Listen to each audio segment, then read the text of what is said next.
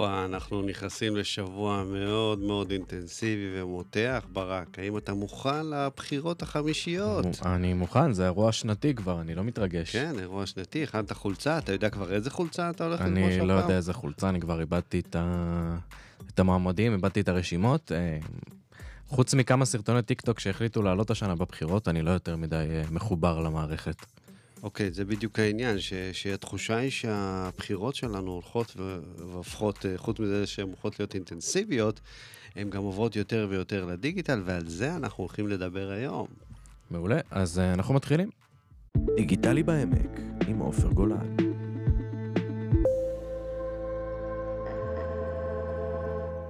אז רגע לפני הבחירות, אה, היום כל אחד מאיתנו הביא אורח. אה, אז אני אציג את האורח שלי, ואחרי זה אתה תציג את האורחת הנכבדת אה, שלך. כאן איתנו דוקטור בינה ניר, אה, ראשת החוג הרב-תחומי באקדמית עמק יזרעאל, ומרצה בתקשורת, מרצה שלי גם בחוג לתקשורת, מרצה שאני מאוד מעריך. ברוכים הבאים לדיגיטלי בעמק, ונמצא איתנו גם מר עדיאל אילוז, חבר מועצת העיר עפולה, ונציג הישראלי. שלום רב. אוקיי, אז אנחנו בעצם ניגש ישר, ישר לעניין. אה, אם אתם מסתכלים על עוד 2-3 אה, מערכות בחירות שבטח יקרו אה, בשנה הקרובה. האירוע הרבעוני של השנה. כן, אנחנו הולכים לקראת אה, עולם שאת הבחירות יכריעו בטיקטוק? אני חושב שלא רק בטיקטוק, יש הרבה ערוצי מדיה שונים. אם פעם זה היה רק הטוויטר במדיום הפוליטי, אז היום אם אתה רוצה להגיע לצעירים, אתה עושה את זה דרך הטיקטוק. אם אתה רוצה להגיע יותר לצעירים היותר... אה, בטווח היותר מתקדם זה באינסטגרם, ואם אתה רוצה להגיע לטווח שבו כל המדיה רוכשת וגועשת אה, בטווח שבין הגילאים 30 וצפונה, זה בפייסבוק. אה, מה שאנחנו שמים לב בעצם שיש הרבה ערוצי תקשורת שכל אחת פונה לפלח שונה. והיום המתמודדים צריכים לשלוט על הרבה, על התקליטייה בהרבה מאוד מובנים, אם פעם היו נדרשים רק בעיתונות הכתובה, היום הם צריכים אה, גם אה, להיות יותר ורבליים בערוצים ה... בוא, מי קורא עיתון היום? אז אני, אני, ברשותך, עדיאל, זה נכון שזה נמצא היום ברשתות, אבל אי אפשר לקרוא לזה ערוצים במובן הקלאסי. ואני אומר, מה ההבדל? נכון שלא קוראים עיתון, ונכון שלא רואים את תעמולת הבחירות בטלוויזיה, זה ברור. יש בכלל? אבל ברגע שזה, יש, יש, יש. יש כל ערב, אף אחד לא רואה, אולי, אה, לא יודעת, בודדים. אבל כשדיברנו על ערוצים so called רחבים של broadcasting, אה, אז אולי היה עוד סיכוי, גם אז הייתה בעיה שיראו את זה יותר. כשזה הולך למרחב של הרשתות, אז נכון שכולם נמצאים שם, אבל הם נמצאים שם בצורה שאני קוראת לזה תיבות תעודה. מה זאת אומרת תיבות תעודה? כל אחד נמצא בתיבת תעודה שהוא נמצא. זאת אומרת שהוא לא שומע דברים בקבוצות שהוא לא רוצה להיות, כולם חושבים כמוהו, זה מהדהד כמוהו. קשה הרבה יותר לחדור היום בכלל קשה לשנות עמדות, אבל היום עוד יותר קשה לשנות עמדות, כי מכיוון שאני נמצאת באותה קבוצה שנכונה לי, שמתאימה לי, ואני מעביר הלאה ואני מהדהד את מה שמתאים לי. אני לא מהדהד את מה שלא מתאים לי. זאת אומרת, שומרים על הקהל הבטוח. לא, לא, קודם כל, אה, עוצרים את הזליגה לערוצים אחרים. אם ניקח את ערוץ אה, המורשת 14 לצורך נכון. הדיון, אין שם תכנים אחרים מלבד אותו... ואנשים יושבים רק על 14. עכשיו, כן, אבל שקור... מצד שני, מדינת ישראל היא מדינה של צעירים. אנחנו רואים פה דור לא- חדש, לא... דור חדש שמדבר שפה, ואם תרשו לי, הוא קצת יוצא מהשבטים. לאט לאט השבטים, לאט לאט, אולי אני אופטימי, אולי אני אופטימי, אבל השת... השבטים אה, קצת הולכים ומטשטשים, אה, והייתי רוצה לשמוע את דעתך על הדר מוכתר. אה, מעבר לזה שניתקתי לה היום חמש פעמים טלפון, אני, אני, אני, אני רוצה לומר משהו על השבטים הזה. קודם כל, נדבר רגע על, העניין הקודם של החבר'ה הצעירים. אני חושבת, כשמדינה נקלעת לכל כך הרבה מערכות בחירות, אני שומעת את זה מהסטודנטים שלי, האנשים הצעירים אדישים. נתחיל מזה. מרבית האנשים אדישים. אם אני, שאני חיה פוליטית הייתי, הייתי תמיד פעילה פוליטית, אכפתית, אם אני כבר נכנסתי לזה, אז מה, מה יגידו אנשים צעירים של, אה, אה, אני יודעת, הנכדים שאומרים, מה, יש עוד פעם בחירות, איזה יום חופש. אני חושבת שריבוי המערכות, נתחיל בזה שריבוי המערכות, הוא גם דואג לאיזושהי קהות חישים, הוא יוצר איזושהי קהות חישים, איזושהי אדישות, ונת... אז זה הדבר האחד. הדבר השני, דר מוכתר, כוכב רשת כזה, אחר, נניח. זה גימיקים שכדי לנסות להגיע לאותם אנשים, אני לא בטוחה שזה שובר את, ה, את העובדה שאנחנו כל הזמן בשוויון. והשוויון הזה מעיד שלא מצליחים בקמפיינים הכי מתוחכמים ובהנדסת תודעה הכי מתוחכמת, לא מצליחים לפרוץ את החצי הזה. לא מצליחים לפרוץ את החצי. אני, אני חושב, אותה. אני אפילו אוסיף למה שאת אומרת, בינה, אני חושב שבדיוק אה, לפני שהתחלנו את התוכנית, עופר שאל אותי אם אני מצביע. ואני, כבר בבחירות הקודמות, אני הסבעתי בדקה ה-90, זאת אומרת, רצתי לקלפי שעתיים לפני שסגרו אותו, ואני לא חושב שאני ארוץ השנה. אתה א', תצביע, כי ו... נותנת לך הוראה. נכון, אבל, אבל אני אגיד לך מהי אבל... התחושה. התחושה היא שהדמוקרטיה שאנחנו כביכול חונכנו עליה בבית הספר היסודי ובבית הספר התיכוניים, היא מוטלת בספק כבר. בשנים האחרונות אני מרגיש שהדמוקרטיה פה מוטלת בספק. יש פה משבר, ואני מרגיש שזה הופך להיות משחק אנחנו, אני מרגיש שהבוחרים הפכו להיות כלי משחק בשנים האחרונות mm-hmm. לגחמות פוליטיות של קבוצה מאוד מאוד קטנה באוכלוסייה. עכשיו, אתה נותן כאן דוגמה למה שנשאל פה על אנשים צעירים. המחקר הקלאסי טוען שקשה מאוד לשנות עמדות, ושאנשים אפשר לתעל להם עמדות, ומחקרים עוד של אספול משנות 56, קשה לשנות עמדות. לי השתנו עמדות, ובדרך כלל באוכלוס... בגיל... בגילים שלי, עכשיו, מה זה השתנו עמדות? הכל התרסק לי. שנים הייתה לי עמדה מאוד ברורה, אידיאולוגית, מובחנת. היא כבר לא קיימת. ואם אצלי זה קרה, בגילי המתקדם, אז מה אפשר להגיד על אנשים צעירים? בדיוק. אני חושבת שקרה פה, וזה קצת קורה בעולם, אבל במדינת ישראל מאוד, איזשהו שבר עמוק מאוד בפוליטיקה הקלאסית.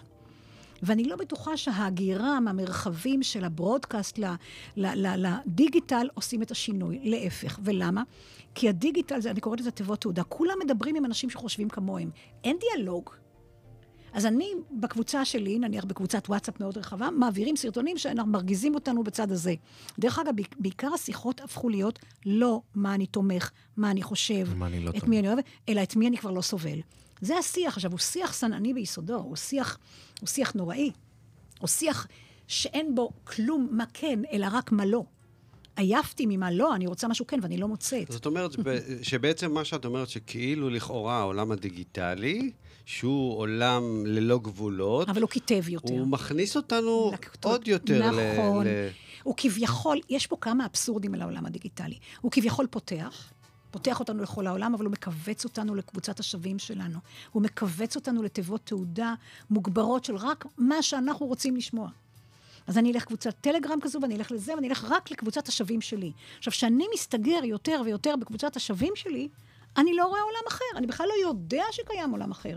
אומרת לי חברה שנמצאת באיזה קבוצה, שהיא הצביעה שנים למרץ, היא אומרת לי, את יודעת, כולם מצביעים למרץ. בקבוצה שלה כולם מצביעים למרץ. זאת אומרת, אין בכלל, אין... אם פעם לא היה שיח, היום השיח הוקצן, כותב, ובואו נודה, אם אנחנו מדברים על הפלטפורמות האלה, נניח ניקח את פייסבוק לצורך העניין. לא צריכה להגיד פה שפוסט שהוא זועם והוא כועס, הוא הרבה יותר ויראלי מאשר אה, משהו שהוא אה, נחמד, בואו נצביע. כלומר, הפוליטיקה של הרגשות, הפוליטיקה של הזעם הפכה להיות הרבה יותר קיצונית, מכיוון שבסוף האלגוריתמים הזה, גם של פייסבוק, כן, מחפ... צריך ללמוד אותו. כל, צריך ללמוד אותו. כל רשת יש לה אלגוריתם נכון, אחר. נכון, את האלגוריתמים הזה. אבל מה עובד? עובד הזעם, לא עובד כללים של מוסר. עכשיו, אני אישית אומר, ובגלל זה אני, בעיקר, הפוליטיקה שלי היגרה מהמרחב הפוליטי לתוך הקמפוס, לז... לדבר עם סטודנטים שלי על מנהיגות, על חזון, על אכפתיות, על לעזור לאנשים. בוא, זו לא הפוליטיקה של היום. עכשיו, אי אפשר לשבור את הצופן הזה, מכיוון שעובדים על אלגוריתמים שהם זעם, שנאה, כעס. כשאני שומעת את הדר מוכתר, אני לא יודעת, אולי זה עושה לצעירים משהו, אני מנתקת שאני צריכה לשמוע את, את, את, את, את ה... עכשיו, גם הפוליטיקה באמת מתאימה לכל סגנון בנפרד. היום לעשות קמפיין זה, צריך לפנות לצעירים, לזקנים מאוד. אבל זהו, זה הכרחי. זאת אומרת, זה הכרחי, אם אני... אבל לא תמיד... אתה, אבל... את, אם, אם אני... עדיאל, אתה ליווית אה, מספר מערכות בחירות, הן ברמה המקומית והן ברמה הארצית. אתה רואה את השינוי, את התנועה לאזור הדיגיטל?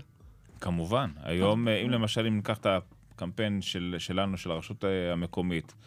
אז נכון שאנחנו היינו בווידאו והיינו יותר חדשניים כביכול. היום אנחנו צריכים להמציא את עצמנו מחדש, בפלטפורמות אחרות לחלוטין. לצעירים, אבל למבוגרים אולי אתם צריכים להגיע בצורה גם אחרת. וגם, כל וגם, פלטפורמה, וגם. כמו שציינתי בהתחלה, כל פלטפורמה פונה לרובד אחר בחברה, והיום אתה צריך את המסרים שלך אה, לכמת ל-50 שניות עד דקה, לא יותר מזה. ולהתאים אותם ספציפית לקהל היעד וללמוד אותו.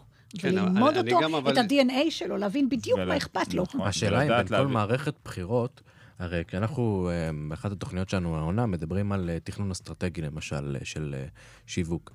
השאלה האם אנשים יושבים ומתכננים אסטרטגיה מדויקת, אני יכול לתת דוגמה פעם. שהיא אינה נכונה דווקא, לא אסטרטגיה, הדובר של השר עומר בר-לב, לצורך העניין.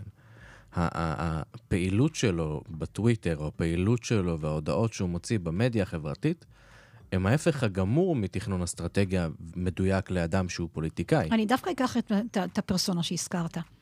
גם דובר, ואני פעם לימדתי קמפיין ואיך עושים דוברות, שעושה אסטרטגיה, הוא לא צריך להיות מנותק מהמציאות. יש תדמית שנוצרת לאותו שר בתקשורת ובאירועי אמת, ואתה מנסה ליצור משהו שהוא אחר. עכשיו, בוא, זה, זה יוצר דיסוננס קוגניטיבי. מאוד. אתה לא יכול, אה, אתה לא יכול אה, להציג עכשיו, לעשות לי קמפיין ולהציג אותי ככעסנית אה, וזוהמת שביומיום אנשים מכירים אותי. זה יוצר זילות מסוימת. זה יוצר זילות, כי אתה לא יכול ליצור משהו שהוא לא. ופה לא הבעיה לא של הפער הדיגיטלי. זה היופי ברשתות החברתיות, שאת כן יכולה ליצור משהו שהוא לא. זה עולם וירטואלי. הוא מנותק לחלוטין מהמציאות. זאת אומרת, אם היום אני בעיתונות הכתובה, יש מציאות, ואני רוצה לייצר מציאות אחרת, אז אני עושה כתבה, ומי שקורא אותה, קורא את מה שרשום, לא את מה שקיים באמת. כנ"ל, אם היום אני רוצה לי, אה, להיות אה, איזשהו גיבור על, אני יכול לעשות את זה ברשת החברתית. אם אני עכשיו רוצה להיות, שיהיה לי, אני רוצה... אני רוצה לכתוב, לכתוב תסריט לסרט שה, שהצופים בסוף יבכו, או שהם ישמחו. כן, עדיאל. זה אבל, מה שאני מייצר. אבל זה הטעות. אני אגיד לך למה זו הטעות. זה נכון שזו פוליטיקה וירטואלית. אבל עד גבול מסוים. עכשיו, מה זאת אומרת? אתה יוצר עכשיו איזשהו, אה, איזושהי תדמית, איזושהי קמפיין, איזושהי הבטחה, ואנשים רצים, ונניח שמים את הפתק. אבל אחר כך יש מציאות, אוקיי? ויש מציאות, ובמציאות אני פוגש מציאות אחרת. והפער, והאכזבה, והכעס הרבה יותר גדולים מאשר פעם. למה? כי מכרו לי פנטזיה. בוא ניקח את זה, נניח אתה מכרת לי באיזשהו ברשת איזה קרם פנים מדהים, ושילמתי עליו 500 שנים, כי הבטיחו לי ללכת 20 שנה אחורנית, אבל פתחתי אותו ולא קרה כלום. אז אני לא אחזור למותג הזה בחיים. עכשיו, כשאתה יוצר, אז כביכול יש את ההשלאה של הווירטואליות המוחלטת. ואתה יכול ליצור משהו מאוד וירטואלי ולמכור אשליות ולמכור חלומות. אזרחים עייפו מחלומות. ואז הם שמו את הפתק, ואחרי החלום המאוד גדול, הם הגיעו למציאות. ובמציאות תראו, אני חושבת שארץ נהדרת עשו את זה מאוד יפה. אתמול הם הציגו, לא משנה, הם הציגו את זה על ביבי, אבל זה לא משנה, יכלו להציג את זה על הרבה. הוא יוריד לכם עשר שנים בגיל, הוא יצ... יצעיר אתכם, הוא יוריד לכם קמטים, הוא... כאילו הם עשו את הפרפרזה על תעשיית החלומות שמוכרים לכם. הוא כולם. מצליח להמציא את עצמו מחדש על הבטחות חסרי ביסוס כבר אוקיי, 12 אבל, שנים. כן, אבל, אבל, אבל כרגע אתה אמרת שאפשר בווירטואלי לייצר הכול. אבל את רואה שזה עובד לו. הוא... אז זה לא עובד לו, עובדה שהוא לא מצליח, לח... הוא כל הזמן עם אותו קהל, עם אותו קהל. דווקא עם הפרסונה הזאת אני רוצה להחזיר אותך גם לפוליטיקה של הטינה. הוא הצליח אה, גם נכון. לייצר את המפלג. וגם... כי הוא הבין שזה עובד ברשתות. הוא גם, בדיוק, זה בדיוק מחזק את הטענה שלי, הוא גם הצליח לפלג וגם לשמור על, ה, על הצד שלו. על השנאה. כן, נכון? אבל אני, אני רוצה... ואני חושב שיש מאמר יפה של אווה אילוז, הפרופסור אווה אילוז, שהיא מדברת בדיוק על זה, על פוליטיקה של שנאה. שברגע שאתה כועס ויש לך טינה, אתה לא מוכן בכלל לשמוע נכון. את, ה, את הצד השני, וגם כשאתה שומע, אתה ישר, זאת אומרת, עובר לעניין של מתקפה. אני מסכימה איתך, בוודאי עם אווה אילוז שמדברת על אהבה, ומדברת על זה לכל המחקר שלה, מה קורה בתרבות הזאת של הרגשות. שם המשפחה שלה מנצח. כן. כן. יש לי שאלה לגבי... אבל באמת זה נכון, זה פוליטיקה של רגשות מאוד עוצמתיות, כי בגלל האלגוריתמים האלה של רגשות עם עוצמה. אז הגברת את השנאה באותה קבוצה, אבל by definition הגברת את השנאה אליך בקבוצה הנגדית. זה בדיוק המציאות שלנו כיום. כן, בדיוק, הגברת את... את בתיקו, ועכשיו, הדבר שיותר אבסורד ויותר מדאיג, שמי שלא, אה, מי שיזכה כרגע בבחירות, הצד השני, ירגיש שאבדה לו המדינה, שהיא הלכה בעצם לאיבוד. נכון, זאת אומרת, לא יהיה את הקרדיט, טוב, גם. בסדר, ניצחת, בוא נראה איך, איך נכון, תוביל את הספינה הזאת בארבע נכון, שנים הקרובות. נכון, נכון, וזה גם קורה בארצות הברית ובעוד מקומות. יש פה כן. איזשהו דיסוננס. מצד אחד את אומרת שציבור הבוחרים, כל אחד נשאר בקבוצה שלו, והקבוצה שלו היא עוד מתחזקת, והיא מחזקת את עצמה בכל הקבוצות דרך הרשתות החברתיות. Mm-hmm. מצד שני, אם אנחנו מסתכלים על ציבור הנבחרים שלנו, התחושה היא שאין באמת הבדל ביניהם. זאת לא, אומרת, גם ימין הוא לא באמת ימין, וגם שמאל הוא לא באמת שמאל, והימין דיבר עם, ה, עם נכון, הערבים, אופי. והערבים דיברו עם השמאל והשמאל הזה, נכון, והתחושה של כולנו... שלא משנה למי תצביע, זה יהיה אותו דבר. התחושה של נכון. כולנו, ויש פה איזשהו פרדוקס. וזה הפער, וזה הפער בין מה שמבטיחים. מולנו, אנחנו עומדים מולנו אה, לצפות בהצגה, וכל השחקנים בסופו של דבר, בין, בין אחד עם השיער שלו סגול, בין אחד עם השיער... את רואה את זה גם בפוסטרים, הפוסטרים גם פחות או יותר נראים אותו דבר. אז עכשיו תראה, אז איך את מסבירה את הדיכאון? אז איך זה מסתדר? מצד לא- אחד כל אחד מתכנס, הוא לא מעצים את הקבוצה שלו. זה לא מסתדר, ולכן אתה הולך לבחירות כל הזמן. כי מצד אחד, יש, בוא, אני לא רוצה גם להקצין, יש בפוליטיקה הזו כמה אנשים מאוד ראויים ו... לגמרי, לגמרי, ובסוף זה המדינה שלנו וכולנו לא, אוהבים אותה. אני אגיד, בהמשך למה שעדיאל אמר, יש כמה, ניקח נניח נחת כמו גנץ, זה אנשים מאוד ראויים. שאני אקח את בני בגין למשל, זה לא, זה לא הקווים שאני חושבת עליהם, הוא אדם מאוד ראוי. ואם אתה לא משחק בכללים, אתה לא נמצא שם. ואז אתה נעלם. ואז אתה אומר לאנשים שעובדים איתך, אני חייב לשחק בכללים. אבל אז, ואז תראה איך נניח מציגים את גנץ בארץ נהדרת, כאילו יש את האיש האמיתי ויש את מה שמנסים לעשות בכללים, וזה יוצר דיסוננס. כי זה לא אדם, הוא איש פשוט. אני אוסיף, כי זה לא אדם, הוא איש פשוט וישר. אומר. וזה לא עובד, ואז נוצר דיסוננס מאוד גדול בין כללי המשחק לבין האדם. שהוא שם. זה מייצר תסכול מאוד מאוד גדול, שאין בעצם... אני רק אסיים את זה, ברשותך ברק, ואני אומר שזה קרה, למשל, תיקח את ארצות הברית. אם היה משהו שתמיד אמרתי, איזה יופי בארצות הברית, שכבר לא קיים. נבחר מועמד, לוחצים את היד, לא מדברים על העבר, אין שנאה, כולם מקבלים, יחי הנשיא החדש. זה גם שם נגמר. נכון. גם שם זה נגמר. אז משהו, יש את הרשתות של החבר'ה שעם טראמפ, שלא קיבלו את זה, ויש את... זאת אומרת, יש, זה משהו קרה, באמת שזה עבר, שהמרחב הדיגיטלי הזה יצר משהו שאנשים אפילו לא מקבלים. לא מקבלים את דין הדמוקרטיה, הם ממשיכים עם מה שאומרים להם שם, שזה זויף, שזה זה, שזה זה. ולכן ההקצנה גדלה בארצות הברית, שהייתה בשבילי סמל של איזה ג'נטלמניות, של לא משנה, רפובליקאי, דמוקרט, זכן, זכינו, נלחץ יד. זה גם שם לא קורה. אני חושב שזה קשור גם לתחושה של אה, אנשי הרשתות, שאתה אף פעם לא תהיה מסופק. עשית טיול בתאילנד, פרסמת את התמונות, ותוך שנייה העלה חבר שלך שהוא עכשיו... בדיוק מה שרציתי להגיד. נכון מאוד. נכון מאוד. מעבר לזה גם, אני חושב שהרשת החברתית, אם אנחנו מדברים שנייה על תהליכים נכון. שהיו קורים אה, בעבר בפלטפורמות אחרות והיום בדיגיטלי, הרשת החברתית היא לא כלי דמוקרטי. אתה יכול להביע דעות, אבל בסוף יש את uh, מנכ"ל פייסבוק, ויש את הצנזורה של פייסבוק, ואת הצנזורה כן. של טוויטר, וכשאנחנו מנסים לייצר מערכת uh, בחירות דמוקרטית בכלי, שהוא לא אמור לשרת את הדמוקרטיה לצורך העניין, או את המפלגות לצורך העניין, בעיה. אנחנו חוזרים גם... על בחירות מאוד מהירות, ואנחנו חוזרים על המון טעויות. אבל זה גם, אבל זה מה שנאמר כאן על ידי עופר, וגם מה שאתה אומר, ההגירה למרחב הדיגיטלי יצרה תרבות. על זה אבליז מדברת. ואני כחוקרת תרבות אומרת את זה. התרבות השתנתה. עכשיו, התרבות היא של סיפוקים מיידיים. התרבות מאוד עוצמתית. העליתי את התמונה שהייתי במסעדה, מחר אני צריך תמונה יותר יפה. השאלה אם אנחנו בכיוון אני, לדמוקרטיה אחרת אני, וחדשה. לא, אני לא רוצה להתנבא, אבל משהו קרה לתרבות באופן כללי, באופן כללי. כי אני לא משנה אם נסעתי לחו"ל, משנה מה העליתי. אז, אה, אז ברגע שאתה אה, אה, חי second life, וירטואלי לחלוטין. כן, אבל זה סקנד לייף. אתה חי את החיים האמיתיים, אבל התסכול שם מאוד גדול. אז בוא נקביל את זה לנבחרי הציבור. שם, נכון, אבל התסכול שם מאוד גדול בסקנד לייף הזה.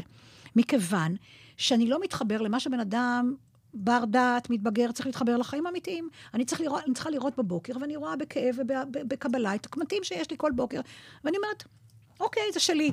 אבל כשאתה צריך לעשות את הפוטושופ, אתה מעלה כל פעם איזה משהו אחר, אתה חי בפנטזיה, אתה לעולם לא חי את החיים האמיתיים. והפער הזה הולך וגדל, והחיים מאכזבים. למה? כי הם אף פעם לא נותנים לי נכון. את האוטופיה, שאני רואה את עצמי מאוד יפה שם, וגם הפוליטיקאים מבטיחים לי דברים נורא יפים, אבל בחיים המציאות היא אחרת. המציאות היא אחרת.